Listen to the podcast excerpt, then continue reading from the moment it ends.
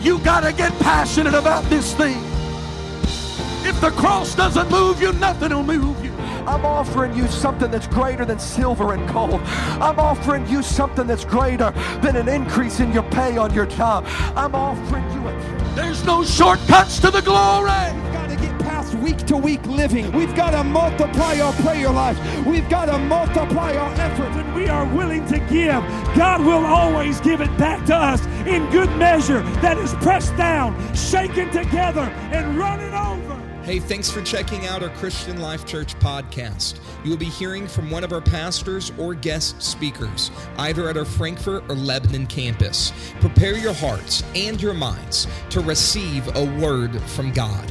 Thanks for listening. Enjoy and receive this message.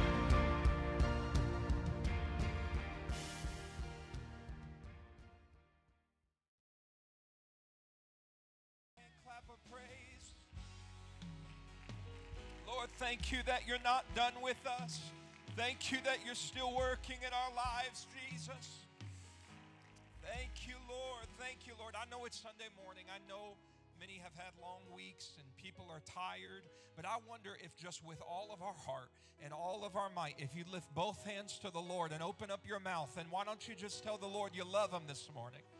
Come on, maybe he hasn't heard from you all morning. Lift up that voice unto God. Lord, I love you. Lord, I glorify you. I need to hear from you. I can't make it a day without you, Jesus. Come on, how many are desperate for the Lord? Oh, I love you, Jesus. I love you, Jesus. Thank you, Lord. Thank you, Lord. Amen. You can return to your seats this morning. I'm so honored to be here. Um, if you don't know me, there's a lot of new people. I, I have the honor of Pastor and Sister Jordan's son, one of three. And for the rest of you, I love you. It's been a long time since I've seen you. And uh, we try to make it back as much as I can. And these young people, every time I look over there, it's a reminder of how long it's been since I've been back. Sometimes it's just a few months and they're growing inches. And sometimes it's a little longer than that and they're growing facial hair and all kinds of stuff. So I'm, I'm so proud of our young what a beautiful spirit of the Lord that's here this morning. Um, I just want to remind you that that uh, this is a blessed church, and um, blessed with great leadership, blessed with great worship, blessed with great people, and that's something we ought to be thankful for. Amen. Amen. And we love because He first loved us. So we love our church. We love the leadership God puts um, over us. We love the fellow saints of God. But, but I want to remind us this morning that we love because He first loved us. And so let's remember that central love for the Lord that this, this whole thing is rooted in. Because I can love to attend church, I can love to be with the people um, that I call friends, that I call fellow believers. But none of that matters if my heart is not after God's heart. And so we, we, we have to continue that love for the Lord. Stand with me for a moment this morning. I'm going to I'm not going to keep you forever this morning. I know it's Thanksgiving and your stomachs are gurgling and it's coming up in a couple days and families coming in town and people are traveling. Go with me to Colossians the like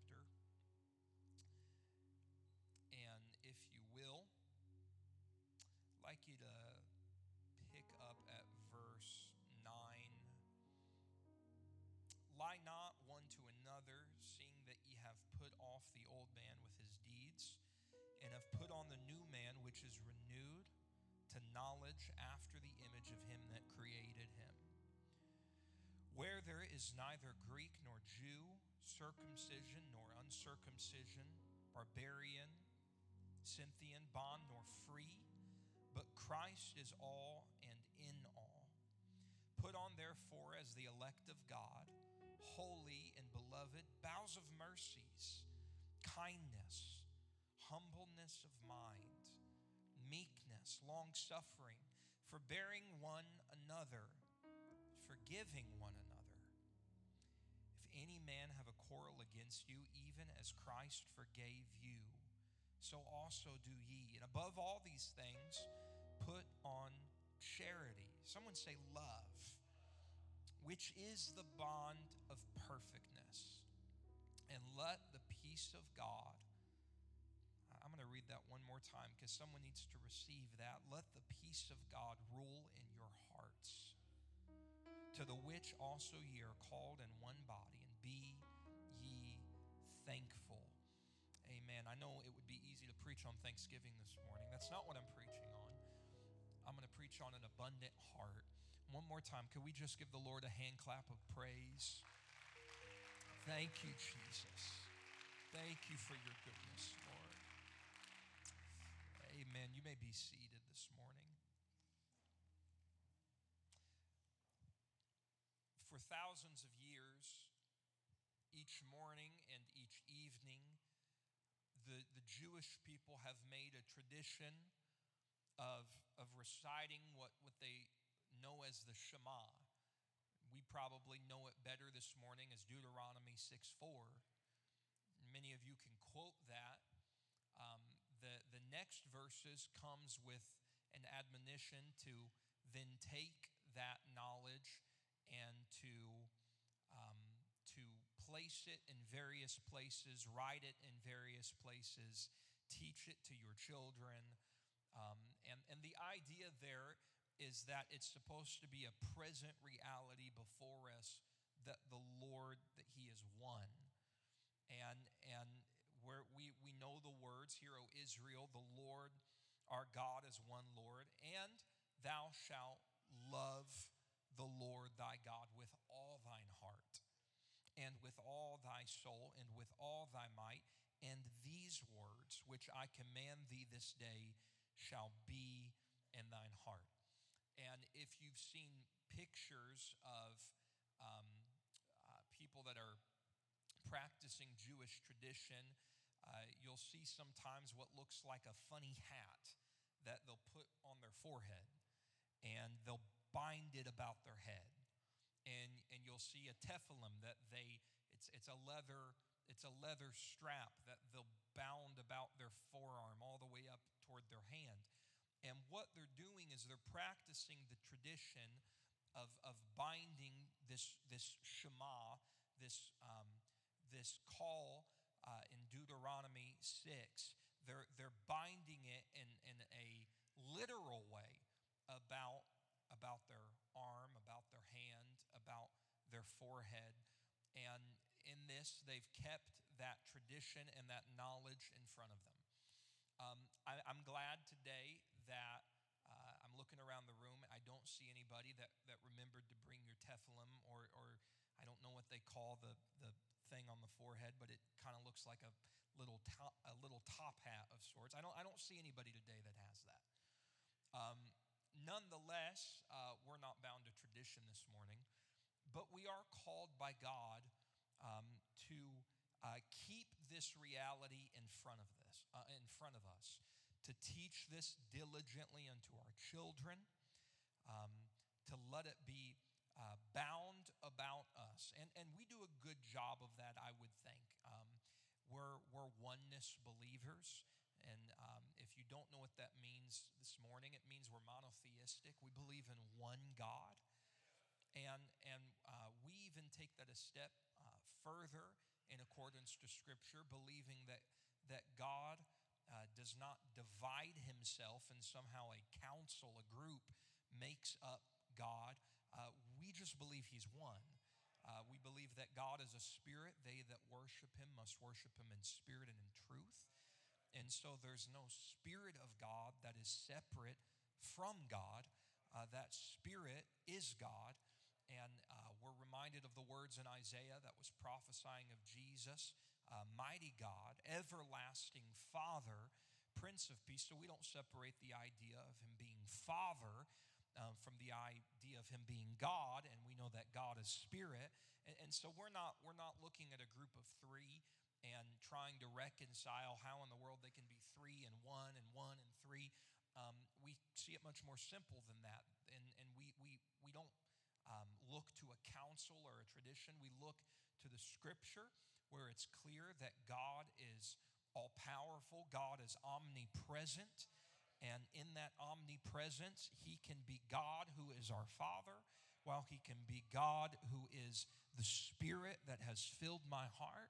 And, and, and, and He could be God that was crucified on the cross while simultaneously attending unto the works of heaven. And, and so uh, we're, we're diligent about reminding ourselves that He is one. Um, we get that part down pretty well.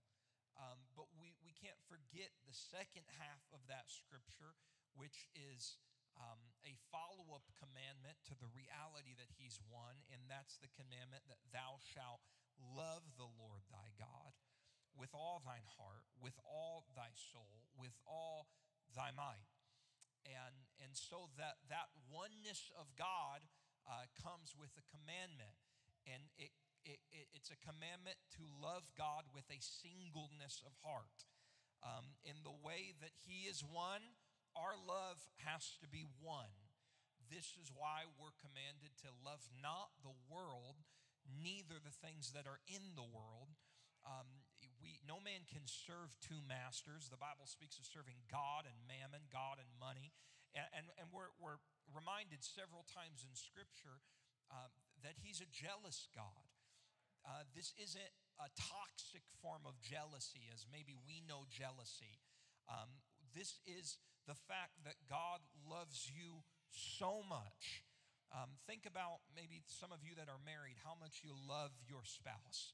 And if you saw your spouse's attention going toward another in a, in, in a way, in a manner that was that same kind of love, you would grow a jealousy. And that jealousy is not an unrighteous jealousy.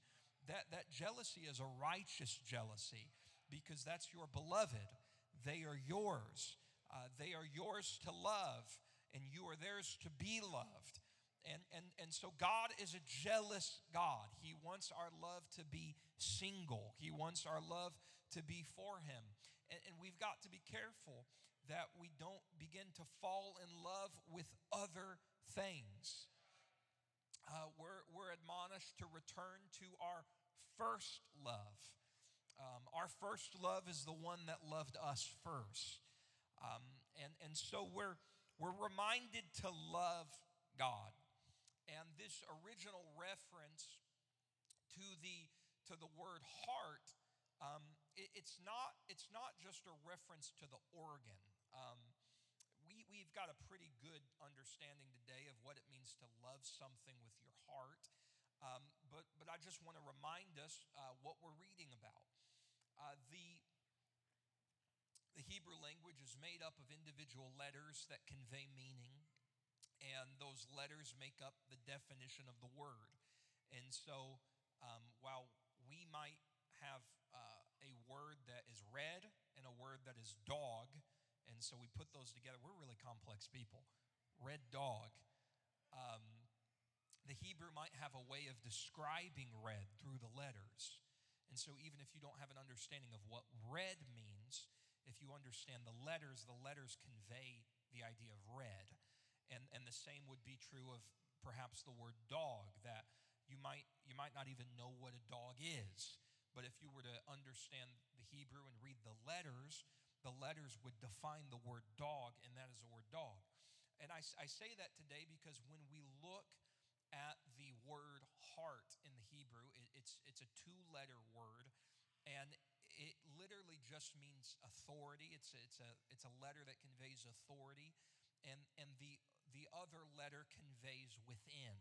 And, and so, very simply, the heart is the authority within, it, it's the seat. Many people have described it as the seat of emotion, the seat of authority.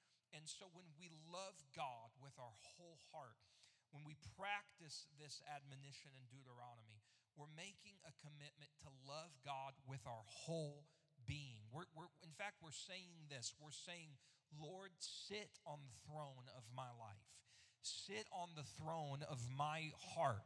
Because when you sit on the throne of my heart, th- this whole body is your kingdom. Um, th- this, this whole body is yours for your purpose, for your use. Whatever you ask of me, God, because you sit on the throne of my heart, this is your dominion. Uh, we've got to be careful what we allow to sit on the throne of our heart. And when we look at, I hope this is okay. I'm a teacher, and, and so if you were coming this morning to be yelled at and screamed at, I'm probably not the guy. Um, I hope this is okay. But, but when, we, when we look at the heart um, and we look at the, the Christian life, um, there are things that we commit to God. There are things that we give to the Lord, places that we don't go, there's places that we do go.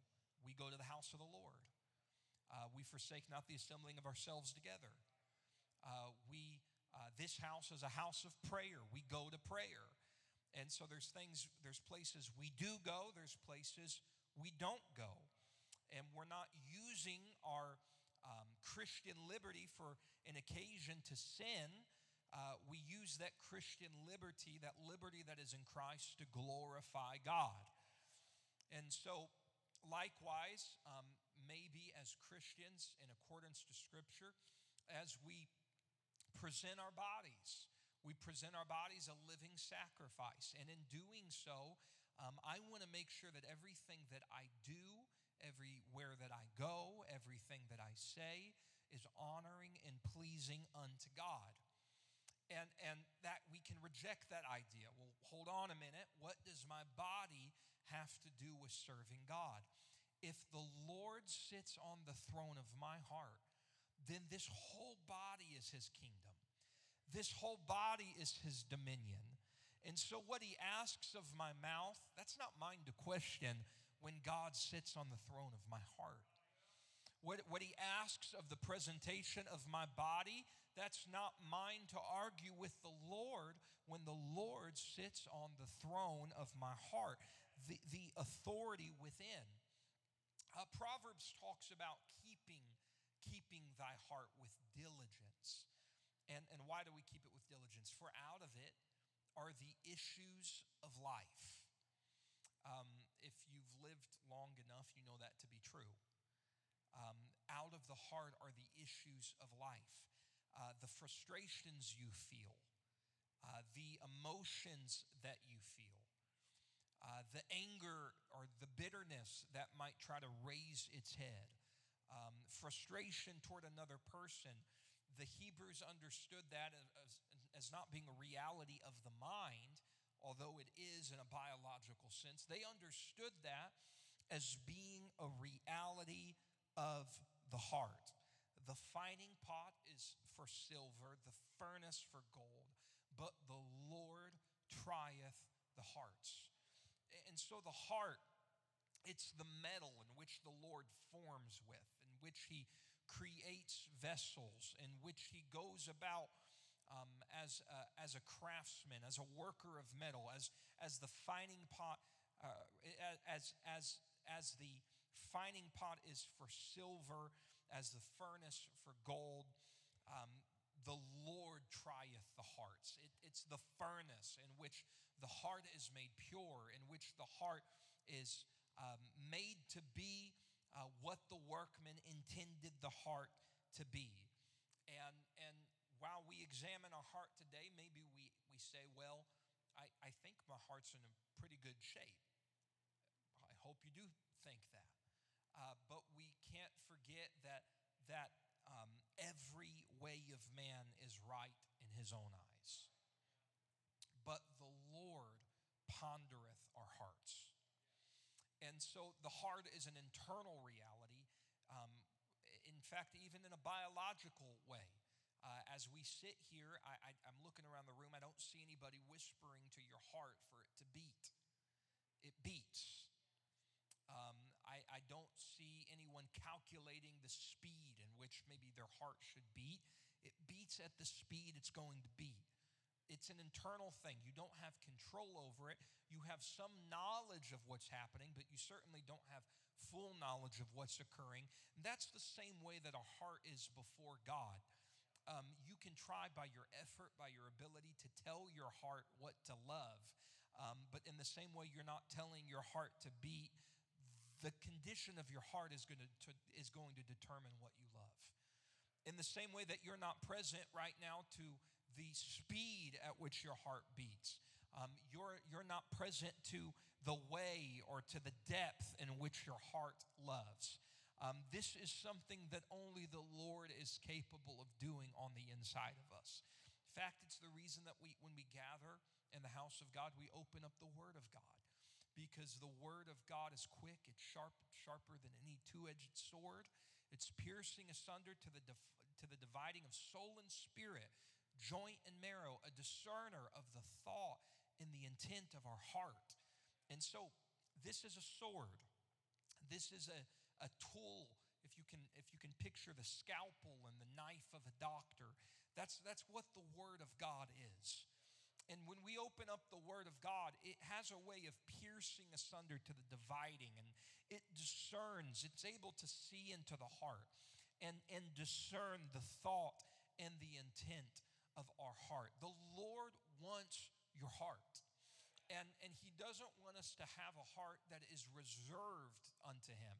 Uh, let, me, let me clarify what I mean by that. Reserved unto him in the sense of, yes, we keep our heart unto God, but he doesn't want us to have a heart that we withhold anything from him. Uh, that we, we keep our heart and keep our love to be shared with other things. But he wants us to love him with our whole, with our whole heart. And um, in, in, in doing so, all of the other realities of the Christian life are a byproduct of this reality. Um, this is why that uh, when, when you uh, begin to develop a relationship with the Lord, it's not wise for people to say to someone developing with a re- uh, developing a relationship with the Lord, well, you need to you need to do this, you need to get this together, you need to figure this out, and and okay, you've had long enough. Go ahead and figure that out now. Um, that that's not the way this thing works. Um, the way this works is the Lord is doing a work on the heart. Did you know whatever the condition of the heart is, it it begins to manifest on the outside. In fact, doctors know to look for this because there are cues that something is occurring within the heart um, that is that is unhealthy. They can they can look at the complexion of the skin. They can look at the response, how how quickly the blood fills back into the skin when you press on it. They can look at the coloration of the eyes. The they they, they have various cues for the condition of the heart. And in this same way, the, the Christian life that we live out before one another, all that is, those are cues of the condition of the heart. So if you're struggling today with why we do certain things, if you struggling if you're struggling today with certain physical realities of serving God, know that we we, we don't we don't uh, we don't center on those things and begin to build a theology around the exterior. We, we center on the reality that the exterior is affected by the internal condition of our heart. How, how many could just say today, I want to give my whole heart to the Lord? I, I, in fact, this, this whole body is God's to, to do with what He wants to do, to change in the way that He wants to change, to purify in the way that He to purify. It, it was under the law that the heart, and, and Ezekiel describes this, it describes the heart of God's people becoming that of a stone. And if you picture a stone, you picture that it is hard that it is, it is cold, it is dead, it is unmoved, it is insensitive, it is incapable of movement. And, and this can become a reality of our heart before the Lord when the Word of God no longer moves us, um, when the presence of God no longer affects us, when instead of being warm for the things of God, it becomes cold to the things of God. And, and this is a harsh world. And so we've got to make sure that we're allowing the Word of God to regularly attend unto our heart. In fact, the Bible says that in the last days that, that, that men's hearts would fail them for fear. I don't want my heart for the Lord to fail me for fear that I fear man and fear what man can do to me, that I fear culture, that I fear society. I, I don't want my heart for the Lord to fail me, but I want to allow the word of the Lord and the voice of the Lord to perpetually speak into my heart. Amen. And so, this reality of the heart under the law is a dead heart, a cold heart, a stony heart, a heart that is attempting to live out these uh, demands, although uh, perhaps the, the condition of the heart was not right. And, and, and the Lord talked about this. He talked about those that uh, they would draw nigh unto Him with their lips, but, but their hearts were far from Him. I, I don't want to be guilty of that. And um, we can be guilty of that. That we lift up a voice of worship unto the Lord. Maybe we even call on the Lord. Maybe we even speak about the Lord in a fond way, but we can draw nigh to Him with our lips while our heart is still far from Him. The heart is only going to be purified by regular exposure to, to, the, to, the, to the knife that is piercing asunder, to the dividing. So we've got to stay exposed to His Word. We've got to stay exposed to preaching. We've got to stay exposed to prayer where the Lord can minister His Spirit and attend unto our hearts. This is the reason that we encourage people not to go extended periods without prayer or extended periods of time without faithfulness to the house of God because we know our own hearts and we know that without regular maintenance that occurs through the word and through proximity to His Spirit and through prayer, the heart begins to slow in function. The blood begins to flow a little more difficultly, and things begin to freeze up in the heart. We can't allow that to happen in our walk with God. In fact, the ministering of the blood, we're, people that we talk a lot about the blood, that, that's all a byproduct of the heart.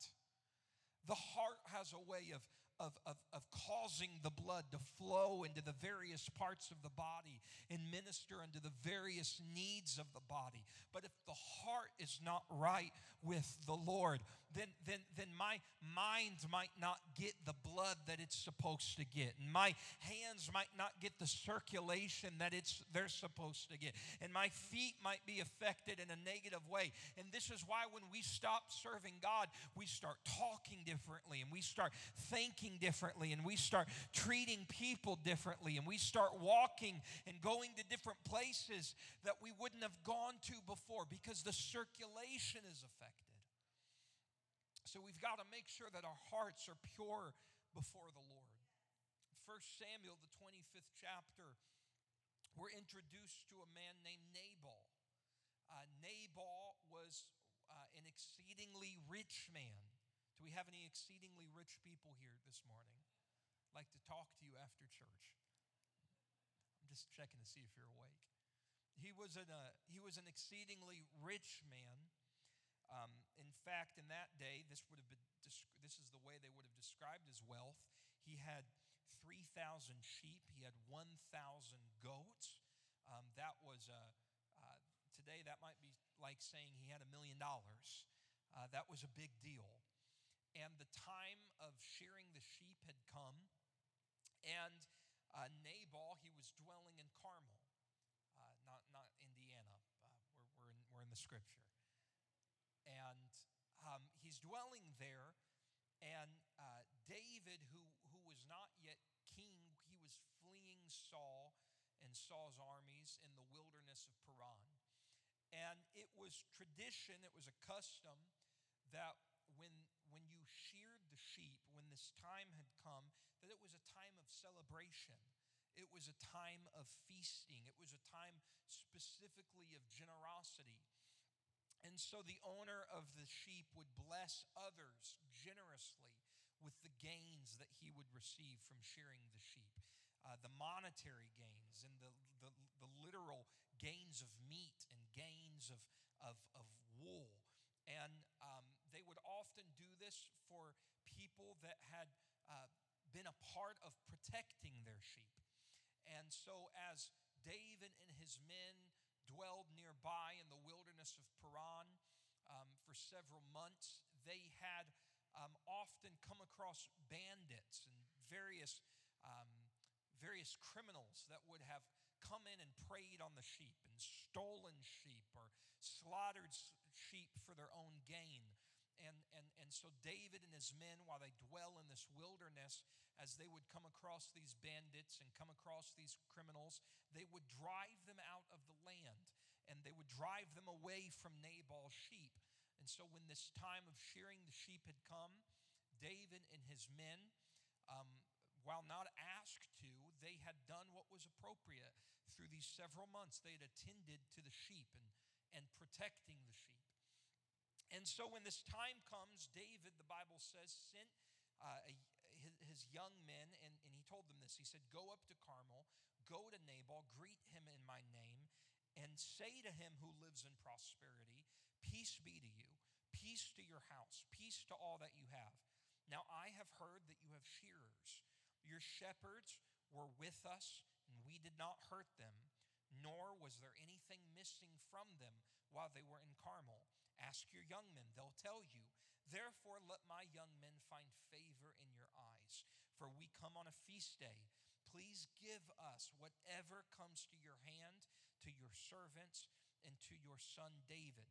And so these, these 10 young men, they go to Nabal and they politely make this request. And these weren't even demands. They didn't give Nabal a specific expectation. They told Nabal, whatever comes to your heart, um, that you can give us. And, and, and, and, and so they go to him, Peace be to you, Nabal. And, and they don't try to intimidate Nabal. They don't try to cause him to fear. They don't try to say, Oh, oh yeah, Nabal, well, we could have taken your men out and we didn't. Uh, they, they, they actually came unto him graciously. Nabal, it's a, it's a feast day. And we've been a part of protecting your men and protecting your sheep. And so, whatever comes to your hand, uh, we're not demanding any, anything specific of you, but whatever comes to your hand, whatever, whatever your move to do, would you give that to us?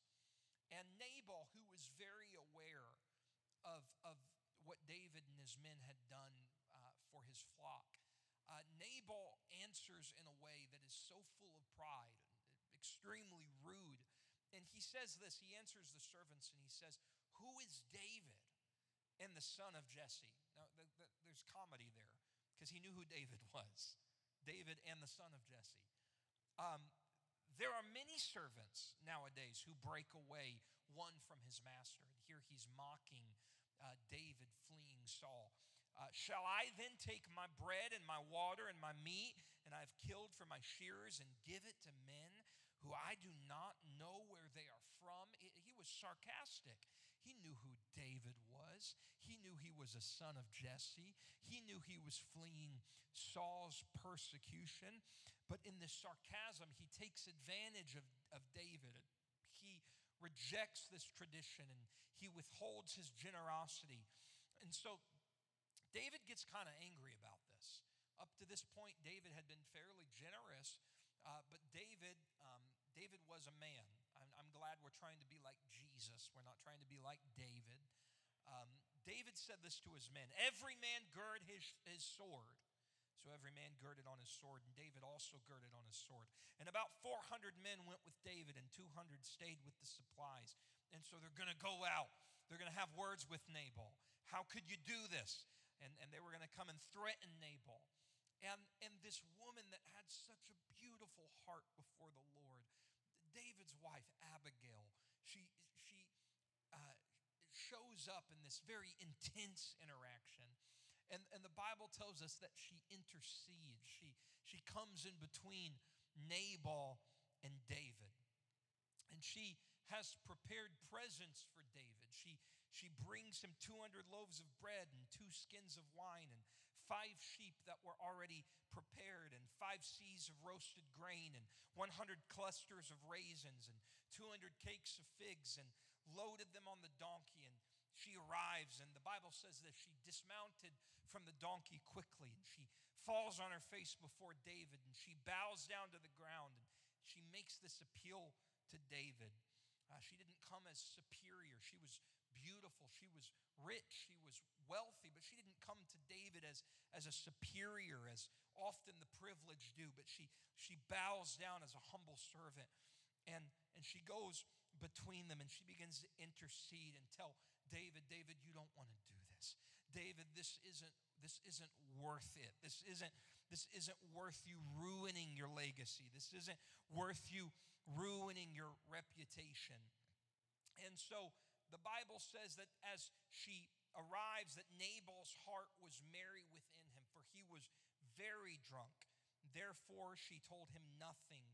Um, and, and, and, and she waited until the morning. And when the morning had come and when the wine had gone from Nabal, then, then Nabal's wife, she, she, she, she told him these things. Abigail said to her husband Nabal, she said, she said, Nabal, they, they showed up last night and they showed up with 400 men. And they, they, they showed up uh, with, with swords and they were ready to fight back and to, to make the record clear. And they were ready to seek vengeance. And, and, and, and the Bible tells this that Nabal's heart died within him. Something, something struck Nabal's heart. Maybe it was fear, maybe it, it was a heart attack, but, but Nabal's heart died within him and it became as a stone.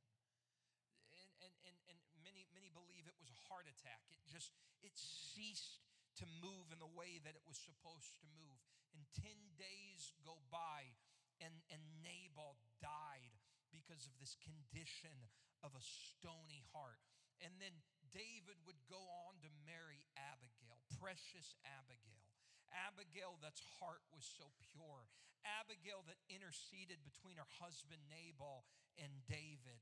Abigail, that loved the Lord and loved the things of God. Now, now notice here the contrast of Nabal, who withheld generosity, whose heart was stony, whose heart was unmoved, who, who withheld generosity from, da- from David and his men. But, but Abigail, who, who loved her husband and who loved David and who didn't want to see conflict and didn't want to see this exchange. And, and she interceded between, between Nabal and David. We, we see a contrast today of a stony heart and a heart that is pure, a heart that loves God and loves others. And we've got to be careful that we don't allow the hardenedness of this world to cause in us a stony heart, a, a, a, heart that withholds from people, that withholds love, that withholds graciousness, that withholds generosity. And, and, and, and, and this is what Nabal was doing. He was withholding. He had so much so much abundance, an exceedingly rich man, a time of feasting, a time of rejoicing. And this is why we're told of Jesus in Matthew lay not up for yourselves treasures upon the earth where moth and rust doth corrupt and where thieves break in and steal but lay up treasures in heaven where neither moth doth, doth corrupt nor nor thieves break in and steal. For where your treasure is where your treasure is there will, will your heart and so while david while david was angry and while David's heart was certainly not perfect, and, and, and, and, and, and while that might not be the case, David did have a heart for the Lord. Uh, David's heart stood in stark contrast to Nabal's heart. In fact, the Bible tells us that David had it in his heart to build a temple. Uh, Nathan said to David, Whatever is in your heart, go and do of us, that would be bad advice. But Nabal had a pure heart, or rather, David had a pure heart enough that Nathan the prophet said, Whatever's in your heart, go and do that. When, when David sinned, David bowed down before the Lord and he said, Create in me a clean heart. And in fact, he's even described as being a man after God's own heart. In his own words, he said things like, My heart is fixed, oh God. My heart is fixed. He, said things like, Thy words have I hidden in my heart that I might not sin against thee. And he, and he spoke of the Lord. He healeth the broken heart in heart and bindeth up. Notice the contrast of Nabal's heart and David's heart. David's heart shook the Lord. David was a man after God's own heart. David was a man that found it in his heart to build a temple, and he did so. But Nabal was a man that withheld generosity from the Lord. He, he rejected these godly traditions of blessing others and blessing those around him. And he died of the condition of a stony heart. That's what occurs when we, when, when, when, when we withhold our generosity in worship and we withhold our generosity in giving to the Lord and we withhold our generosity in serving the Lord. I'm not just talking about financial giving this morning, I'm talking about when we withhold things from the Lord, our heart becomes like a stone. It's a hardened heart. It's the same thing that we see in the story of Nebuchadnezzar that his heart was made that of a beast. He, it was a bestial heart. This is what sin does to people. And, and this is what, under the law, this was the condition of our, of our hearts under the law. This stony heart, this heart that only did the, the bare minimum that was required by the law and certainly there were many things, and no one could quite live up to it because their heart was not right with the Lord. The Lord never wanted them to live according to 311 commandments, He wanted those 10 commandments to be written upon the tablets of their heart. But because their heart was unable to have upon it written those 10 commandments, it, it became 311 commandments as they attempt to live for God while their heart is still hardened, while their heart is still stony. That's what living for God feels like when our heart's not right with the Lord. We feel like we're striving to just check everything off the list and get everything right. And oh God, I just hope I can get this right and get that right. Forget about that for a moment. Present your heart before the Lord and say, God, you know my heart. You know my shortcomings. Make my heart to serve you. Make my heart to love you. Make my heart to love others in the way that you would want me to love others. Moses predicted this of God's people that if they were ever going to live and love the Lord in the way that we're supposed to, that their heart would need to be circumcised, that the flesh, the, the, the, the flesh would have to be cut away from their heart. He said this, he said, circumcise therefore the foreskin of your heart and be no more stiff-necked. That, that was speaking of that hardenedness, that stoniness, that stiff-necked pride. Circumcise therefore the foreskin of your heart and, and the prophets prophesied of this. Ezekiel spoke of this. He said that God would remove their heart of stone and give his people a new and a soft heart of flesh. And Jeremiah said this He said, I shall be the covenant, or rather, but this shall be the covenant that I will make with the house of Israel. After those days, saith the Lord, I will put my law in their inward parts and write in their hearts and will be their God, and they shall be my people. This is the way that we were supposed to live for the Lord from the very beginning, but this wasn't the reality under sin. Isaiah said this He said, The Spirit of the Lord is upon me because the Lord hath anointed me to preach good tidings to the meek. He has sent me to bind up the brokenhearted. And Joel said this He, he spoke of them and, and as they were in a manner of repentance, and he told them, Rend not your garments, but, but rend your heart. How often in our walk with God do we find it to make some presentation of serving God where we rend our garments? Oh, God, I need you. But He's not looking for some earthly and fleshly presentation. He's looking for us to open up our hearts before Him and say, God, work, God, move, God, do what you need to do. Rend, rend your heart before the Lord. So the, the condition was a stony heart. The remedy was a new heart will I give you, a heart of flesh, a soft heart, a childlike heart, a heart that's sensitive to the things of the Lord, a, a warm heart, a heart that the love of God has found home in it, a living heart, a heart that was once dead but now is alive in the Lord, a heart that when we speak to others and when we speak to God, it is out of the abundance of that heart that the mouth speaketh. We're, we're a people that we believe in speaking in other tongues.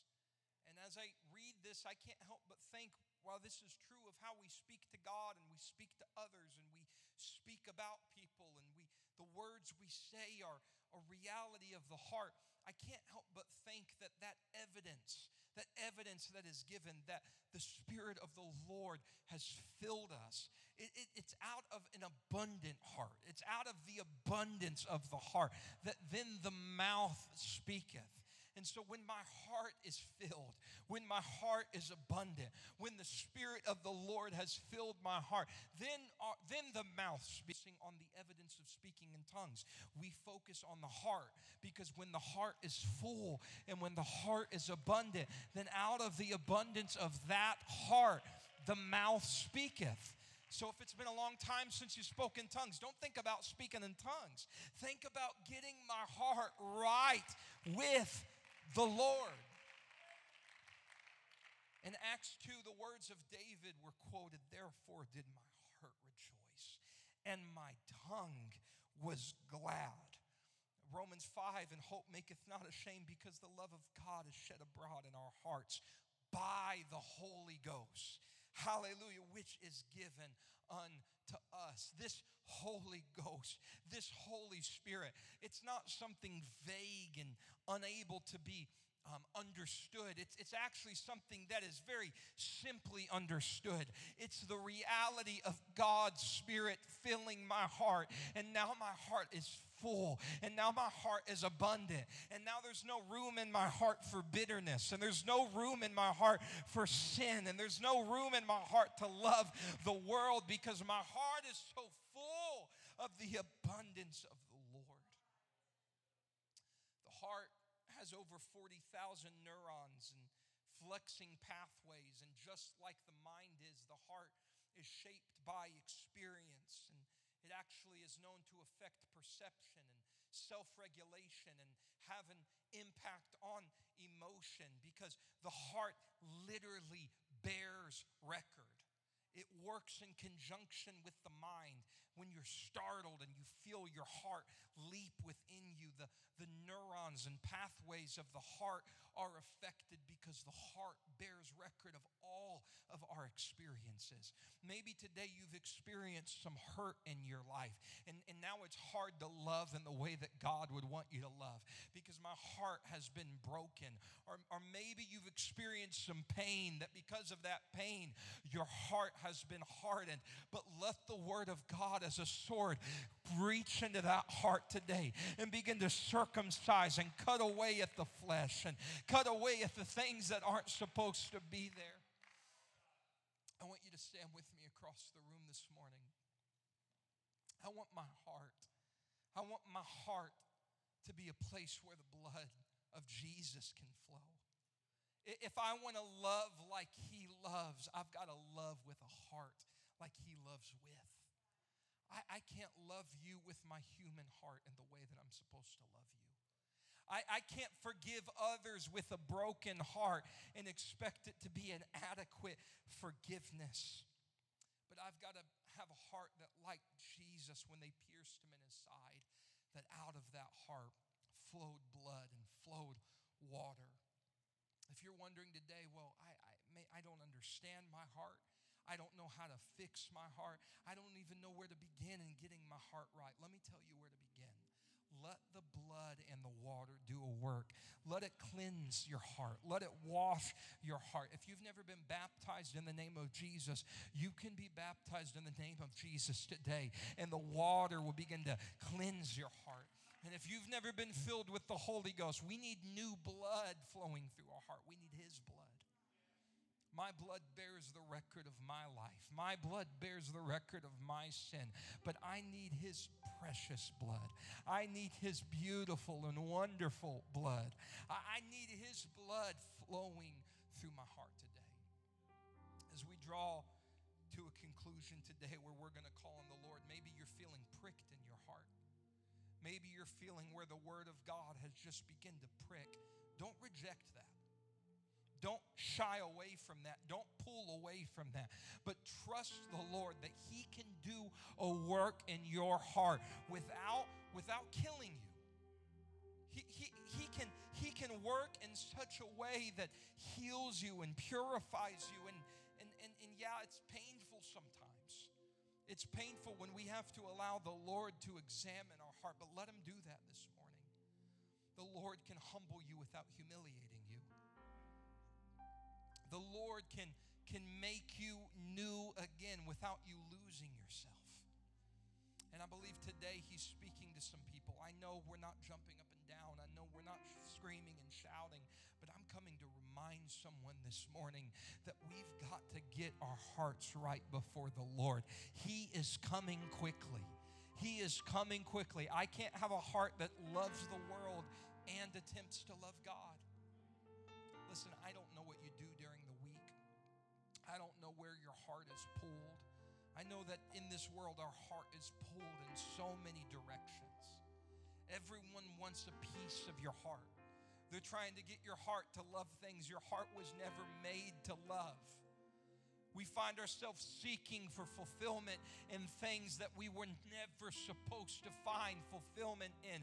But today, the Lord is calling unto you give me your heart once again, return to your first love. I invite you across this room if you want to lift your hands and call on the Lord. Maybe you want to come forward and find a place of prayer. Maybe you want to kneel down right where you're at. I want to ask us this morning would we return to our first love? Would you call on the Lord and say, God, search my heart, create in me a clean heart? Help me that I would not have a heart like Nabal's, a hardened heart, a heart that withholds from the Lord. But let me have a heart like David's, a man after God's own heart. Let me find it in my heart to do your work. Out of the abundance of the heart, let the mouth speak.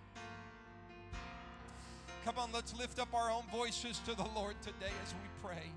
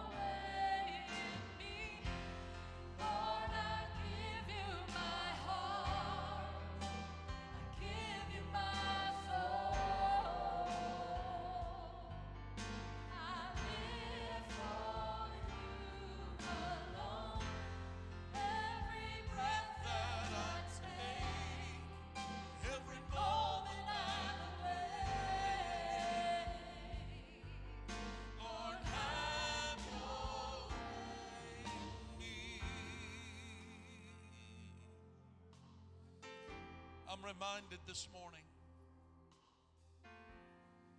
The scripture says, if we, being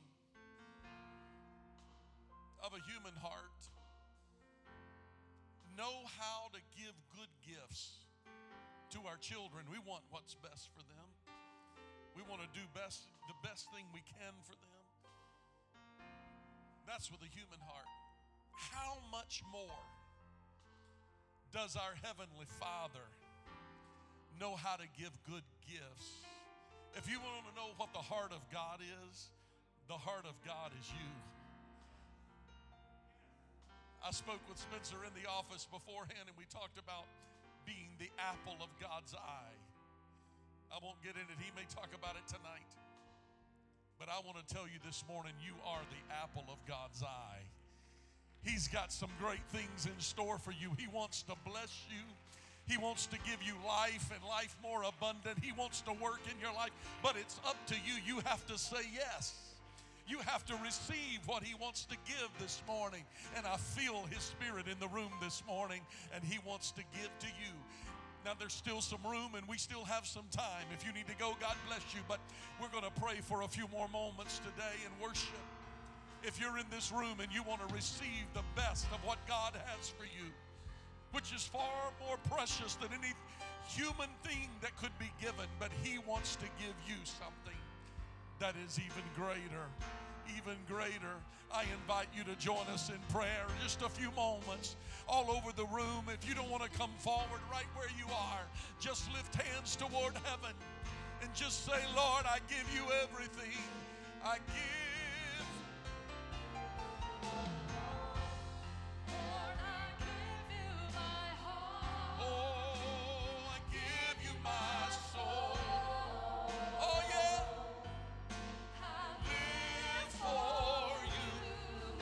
let this be a prayer song this morning. Every moment I'm away. Lord, have your way. Come on, give your heart to Him this morning, afresh and anew. Lord, I give you,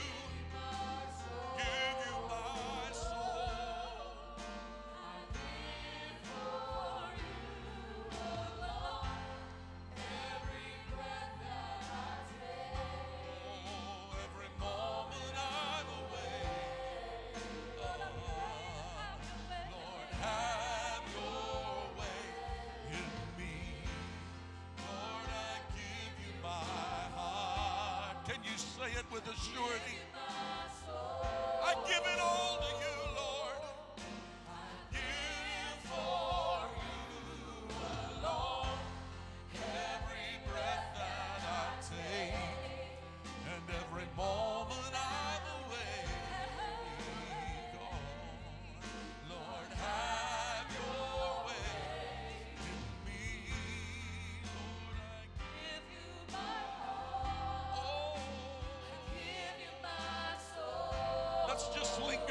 presence a few more moments today.